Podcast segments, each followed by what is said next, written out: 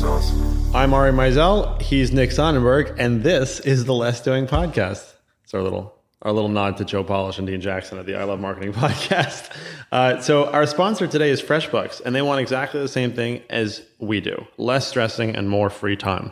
To get you there, FreshBooks has created dead simple cloud accounting software for freelancers. It's packed full of really clever features to automate all those day to day admin tasks you'd rather not waste time dealing with, such as invoicing. If you know FreshBooks, you'll definitely know them for their invoicing chops. Creating and sending invoices literally takes 30 seconds. There's no formatting, no formulas, just really professional looking invoices always. Going a little deeper into FreshBooks is where you'll find some serious automation magic. Automated expense tracking, for example, by linking your FreshBooks account to your credit and debit cards. Next time you expense that business lunch or tank of gas, it'll show up directly in your FreshBooks account. And just think about how many hours that feature will save you around tax time. You can also avoid awkward conversations with clients who don't pay on time by letting FreshBooks send auto late payment reminders. To feel the full effect of how FreshBooks can change the way you deal with your paperwork, FreshBooks is now offering Less Doing listeners a 30-day free trial. To claim it, just go to freshbooks.com slash less doing and enter the code less doing in the how did you hear about us section. Check out FreshBooks today. So how you doing, Nick? I'm good. I've lost my voice, but apart from that, well, well, so Nick and I did a, a, a, rapid turnaround. We went to Florida. I was there for a mere five hours. Nick was there for just under 24 hours, basically. We had to go work with a client, and Nick lost his voice, as you can hear, but sounds okay. As you, as you might may or may not know, I'm not much of a talker. I'm usually the guy behind the guy, uh-huh. and I was only prepared for a, what was it? It's supposed to be an hour and a half meeting. Yes went on for a while. Yeah, day one went on for seven hours, and day two went on for five. So one and a half hours turned into twelve. Yes, yes. So good for you for recovering somewhat. so we do not have an interview today. So what that means is that we have more and more links. This week we are interviewing a, a very special shark in the business world. We'll reveal who that is on the next podcast. But for now, we'll get right into the links. So the first one I want to tell you about is called LydiaBot. This is a service that's been around before, I didn't realize it, but it's a payment service, but now they have a bot for Slack. So you can pay people in Slack chat, which I think is actually really cool. So if you think about like Square Cash, for instance, you just ask LydiaBot to pay someone basically, and it does it. It does the transfer. So it's for like company reimbursements. Yeah. So like the example they give is like, hey, how much do I owe you for lunch, Bob? Uh, the tuna sandwich is awesome, and they said, yeah, I love the tuna sandwich. The burger was tasty, but it was ten pounds in this case. Okay, I'm on it, and you just tag LydiaBot, and they pay. Very cool. I think it's really neat, right? Um, it just makes it really seamless. And once again, the more that you can do in one platform, the better, right? So in this example too, you could say at LydiaBot, please send Nick ten dollars, and uh, they go ahead and do it. So it's just really convenient. Nick and I have been paying each other for things using Square Cash for a very long time, and it's it's super convenient. But this is great. It's 100% free. Very cool. Yeah, so we're going to actually set this up with our with our team. The next one is another Slack bot, which is called Bintel, and this is business intelligent bot for Slack. So there's a number of these out there, and I'm not necessarily sure which one is better or worse than others. But for example, we have Sway, which is a bot in our Slack implementation, which allows us to say at Sway today, and it will show us our revenue and expense numbers for today, which it pulls from Stripe and our bank accounts. So this is pulling business intelligence information, which it's getting from Redshift and Postgres, which I'm not exactly even sure what that is. But basically, uh, you can get information within Slack on your business, essentially, based on the different sources you put into it. So uh, this is more just like a point of information for people to check out if that is the kind of thing that might interest them. This one I actually really like too. This is called Pomoslack. It's a Slack timer. I mean, a Pomodoro timer in Slack. That's cool. Yeah. So basically, you say work, and it starts the timer.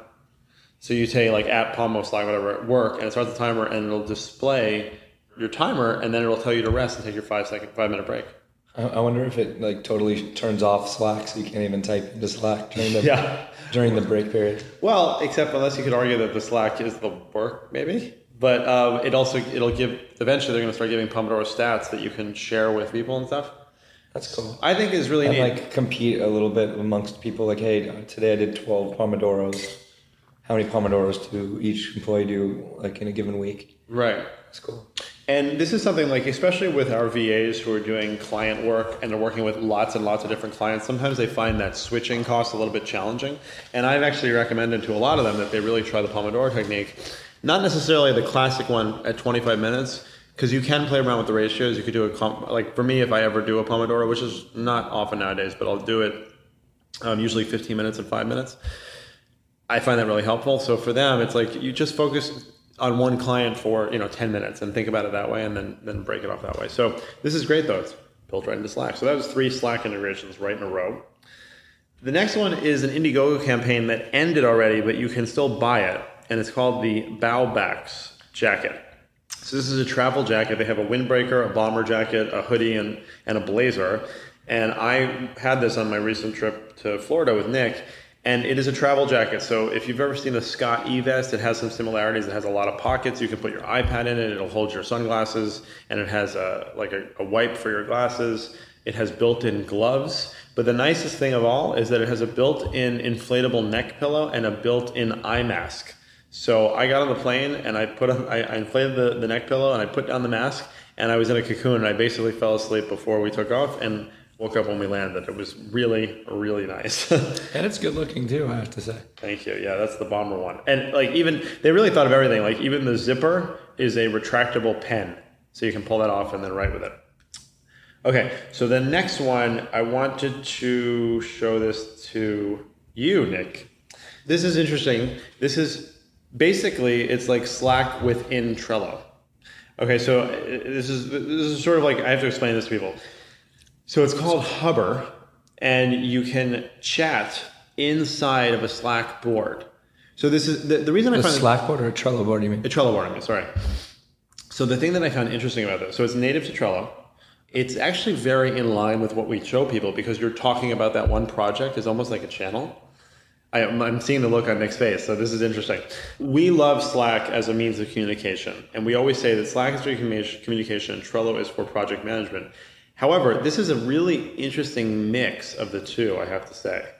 So, what this is allowing you to do is have a real time chat interface. Now, again, when I first saw this, I thought it was weird because you can in i mean you can't really but you can sort of chat within trello because you can have real-time comments on a card and people can see them immediately so in some ways it almost is like chat because it's real time but this actually separates it out so that on the right side of it you have this entire chat interface and you're talking about just that card or just that board so like I, I, can't go so far as that this is a complete replacement because obviously Slack you can do there's a lot more you can do and there's a lot more bot integrations, a lot more automations that you you probably cannot do with this. But for a sort of lean and quick and dirty implementation uh, in a team or in a company where you just want to have certain things that you're working on, then you can just have this as your chat platform, and it makes it so that you can get a lot more done a lot more quickly. And it even includes the ability to turn a chat into a task with one click. It's really cool. I'm going to test it out. Like, I think you have to kind of choose though. It, it, this kind of replaces chatting in a channel basically in Slack. Exactly. And you don't want to like have a channel in Slack and you know chat in this and then also chat on the card itself. There's too right. many places to look at that point. So the one thing where I thought that this could be useful, and we've had this experience, is with temporary or short-term projects. You know, so you don't necessarily want to have an entire channel for it in Slack and have everybody in that. Like if, like for example, when we work with with um, contractors or specialists, and they're just really going to be working on us on one thing, like doing a new sales funnel or doing Mailchimp. We've been adding them to Slack, and we have like these separate conversations with them and all this stuff. Maybe in this case, they're just in Trello, just for that project, you know, and then they can chat there. It's just it's an interesting idea. It's an interesting um, integration. Look, it's so, definitely worth trying. It's definitely worth checking out. But I mean, it is also even on the short term projects, it's it's easy enough to, you know, create a channel temporarily, make them a single channel guest, and then, you know, archive the ar- archive the channel after. Yeah. So anyway, that's that's called Hubbr.io. Okay, so the next one is called Sherbit.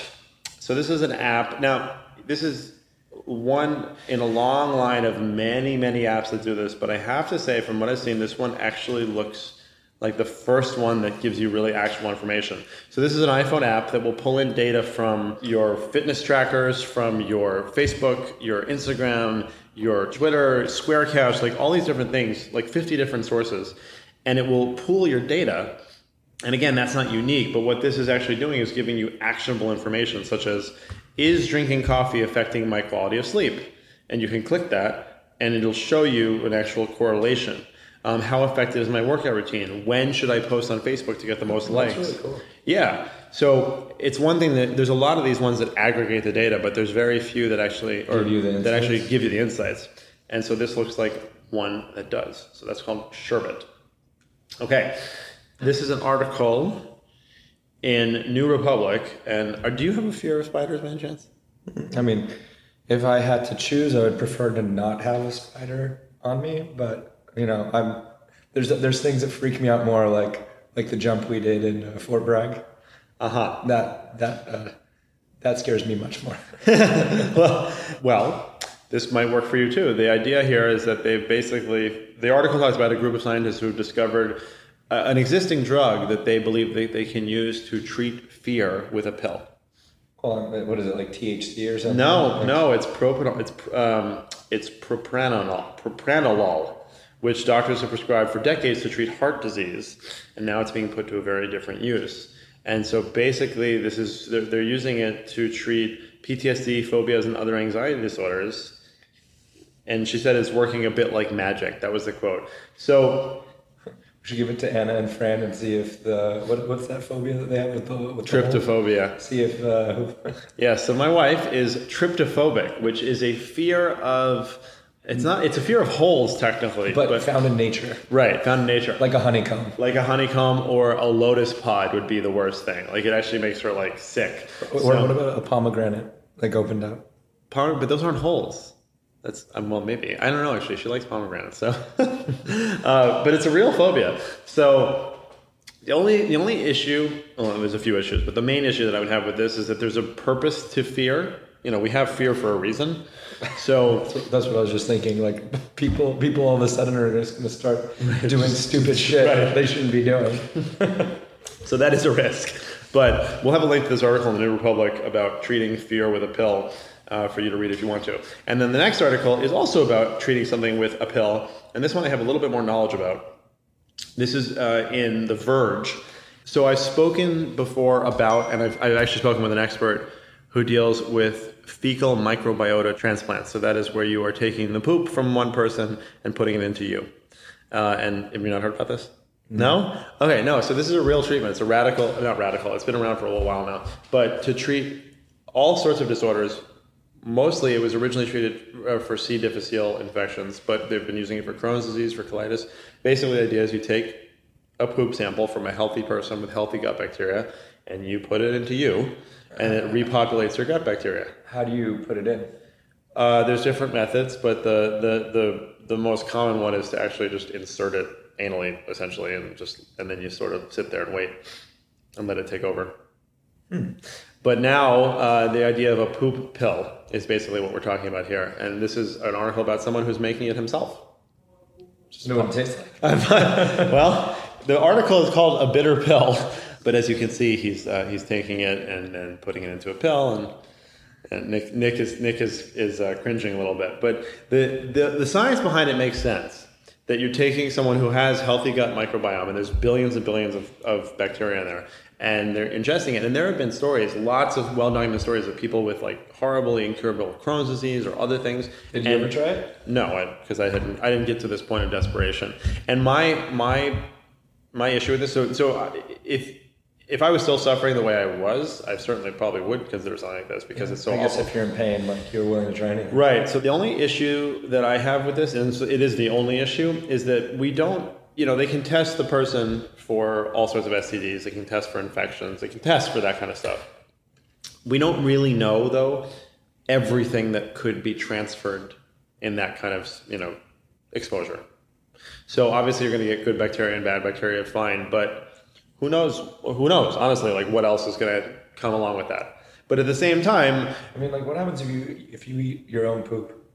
um, you're, you're getting pretty sick, aren't you? not necessarily. Huh? Not necessarily. I mean, maybe. it might be pretty unsettling.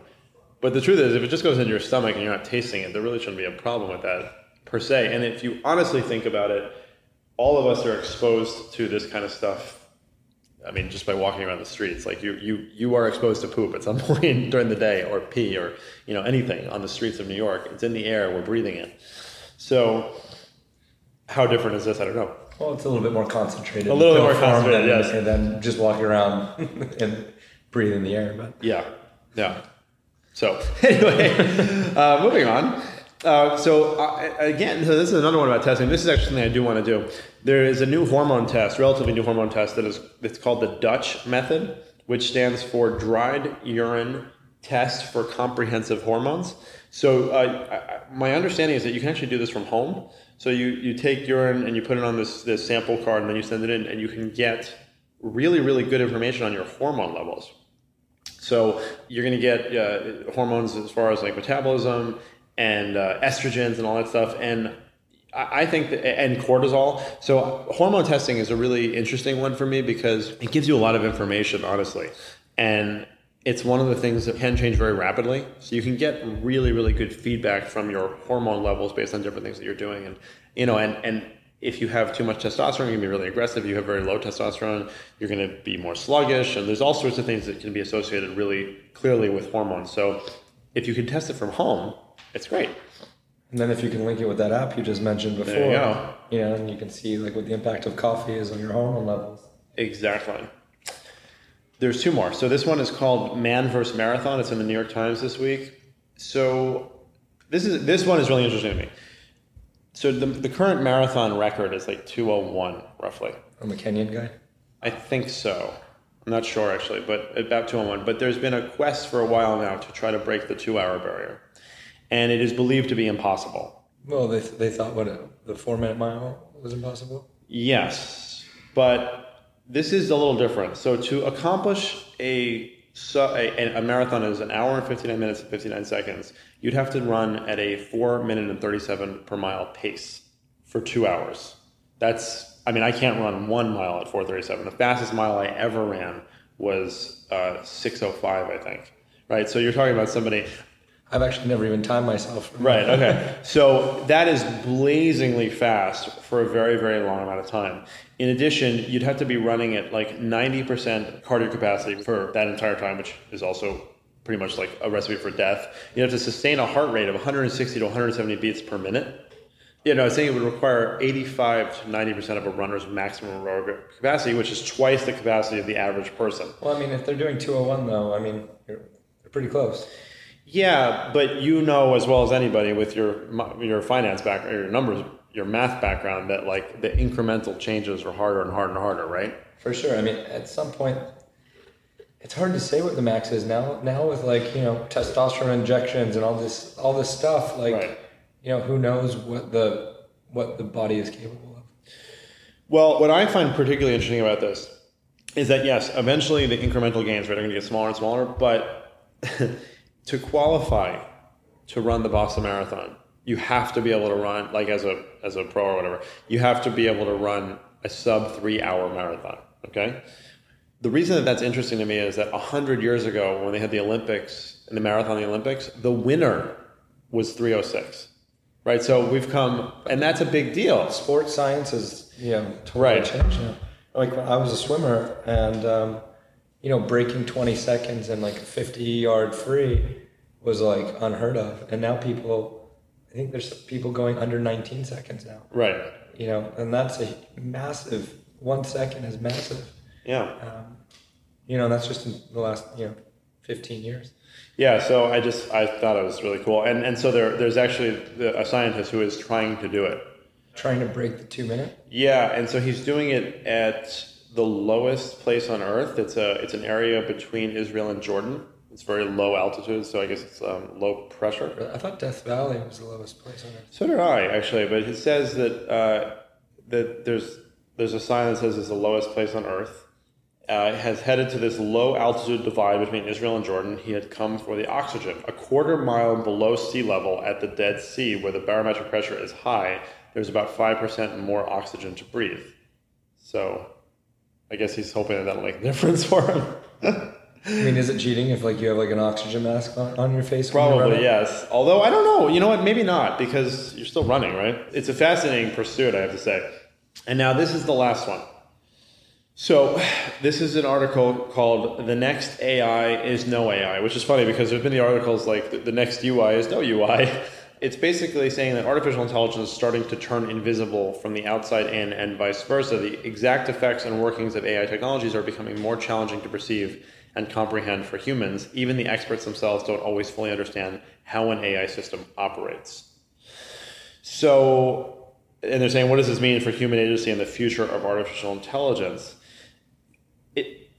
It, it, you have people have to read the article. It's in tech, it's a TechCrunch article, and we have links to it in the show notes. But the reason that I wanted to bring this up was that Nick and I have been looking at artificial intelligence for the VA stuff. We, we've thought about it for a while now, and Nick has taken a stance, which I agree with, that there's no point in us bothering to invest to figure this out because in two years, basically, there'll be some free piece of software that just does it, right? Yeah, for sure. So, you know, but obviously, you know about the Turing test, right? Yeah. Yeah. So, for those, can you explain it for those who don't know? The Turing, like NP complete, is that what you're talking about? The one where like you have to fool fool the judges. oh, I don't know that. Oh, oh, test, oh, but no, Tur- okay. Tur- I, I, I think it was Turing though that basically uh, came up with this concept of NP complete. Like it's a logic. Uh, it's like a, a, a big concept in logic. Like if if a problem is solvable or not. Right. Well, so this is basically the Turing test, as it's as it's generally used, which is a yearly thing, is that uh, it has to try to fool three different people into believing that it's a person. Oh, I know. I Yeah, know. so it's, and it's based on chat. So you're chatting over like instant messenger with it, and you ask it questions, it responds, and the, the, the judge has to be able to identify which one was a real person and which one wasn't. And I don't think anyone has actually done it yet because you, the judges are good and they'll ask you know very tricky questions like like why is this sandwich uh, or like why is the color blue salty? You know, and like what's a what's a machine going to say to that necessarily? What is the difference, by the way, between machine learning and AI, or is it the same thing? pretty much. A, I, I group it all together. Yeah, it's pretty much the same thing. Anyway, so it, it's just a good article. It's worth reading, and this is something that's just going to become more and more pervasive in everything that we do. I'm pretty sure. So, uh, anyway, that's all the links we have for today. Do you have anything you want to share? Well, first of all, for, for the AI stuff, I kind of regret I was taking that second master's at uh, NYU like five years ago on scientific computing and AI. And now it's like the hot topic. I was a little, I was like a year ahead of, uh, year ahead of the curve, but I dropped out after a third of it, unfortunately. Um, I want to, I, I think I want to test this out and see if people, how, how, how you guys react to it. But um, after the show note links, I think like it might be interesting to talk about cool hacks that we've done for the week or things that we've done to improve the VA company. So let's let's you know please write to us and see if you like this little segment and we'll keep it. But there's a few cool things that we've done this week for the VA. As already mentioned, we went and worked with a client setting up Slack and Trello. And one interesting thing with this client in particular is they really, really are used to text and email and audio message. So a cool hack that we did was on his phone, we installed Dropvox with a V, created, it, linked it to a special folder in Dropbox, then created a Zap with Zapier so that when he records a Dropbox message, the Zap will detect that there's a new audio file in Dropbox and then create a card in Trello for one of his executive assistants to pick up. So, you know, it sounds simple, but now, you know, he just clicks a huge red button and the next thing he knows, it's, you know, being taken care of by an executive assistant. And it's much more organized now that it's all being centralized in Trello and the assistants can keep track of the tasks and he doesn't have to really change his behavior. He can still do the audio messaging. And then also similar for email. Now he can email Trello and it'll create a card in Trello and we created aliases. So you don't have to remember the whole long name. You know, we created an alias in their contacts and he can just email Trello and that's it. It's taken care of. A few other cool hacks that we've done. We turned on traffic for Facebook ads.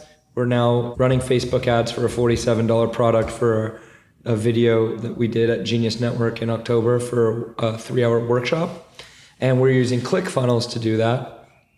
And ClickFunnels has an integration with Stripe, but not with Chargify, which we've spoken about on the podcast before, but Chargify is the front end layer, you know, like a front end interface to Stripe, and it's what we're using to manage all of all of the charges and, and clients, etc.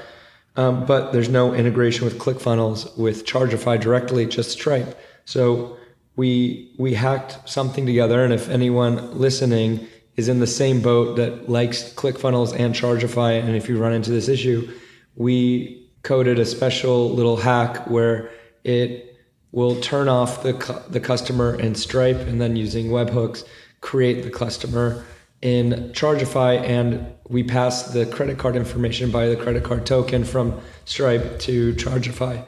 So that was a really cool hack that we've done this week. Um, any other cool little hacks that we've done um, this week? Uh, oh, another thing that we've done is we've changed our pricing structure now on the VA side. Yes. So we've simplified the sign up process and payment structure for VA. Now, it, when you if you want to sign up, you only have one option, and it's $129. And when you sign up, now we're just giving you five free hours. Whereas before, when you signed up, you paid the 129, which was our monthly fee, but then you also had to buy the credits. And, you know, that was a variable that, you know, one, we had to come up with a default. So we're charging $40 per hour. So if we default it to 10, that's $400 plus the 129. So it was $529 when you looked at the shopping cart. So now when you check out, no matter what, it's 129. And, you know, basically after the five hours are up, you know, you should be pretty hooked. That we're finding that most people, it's a pretty sticky product once you yes. start using it and you use five hours. So then at that point, you can purchase however many credits you you feel like. We've also we've hired an analytics, but we've really scaled lately. We've hired an analytics, a Mailchimp person, a Mailchimp person, a new developer for custom development. We have a travel specialist now too. We've always been able to do travel stuff, but now we have someone who just does travel for us. So that doesn't just mean planning travel; it also means that if a flight gets delayed and we need to get uh, a credit or something, uh, she knows how to do it. Right.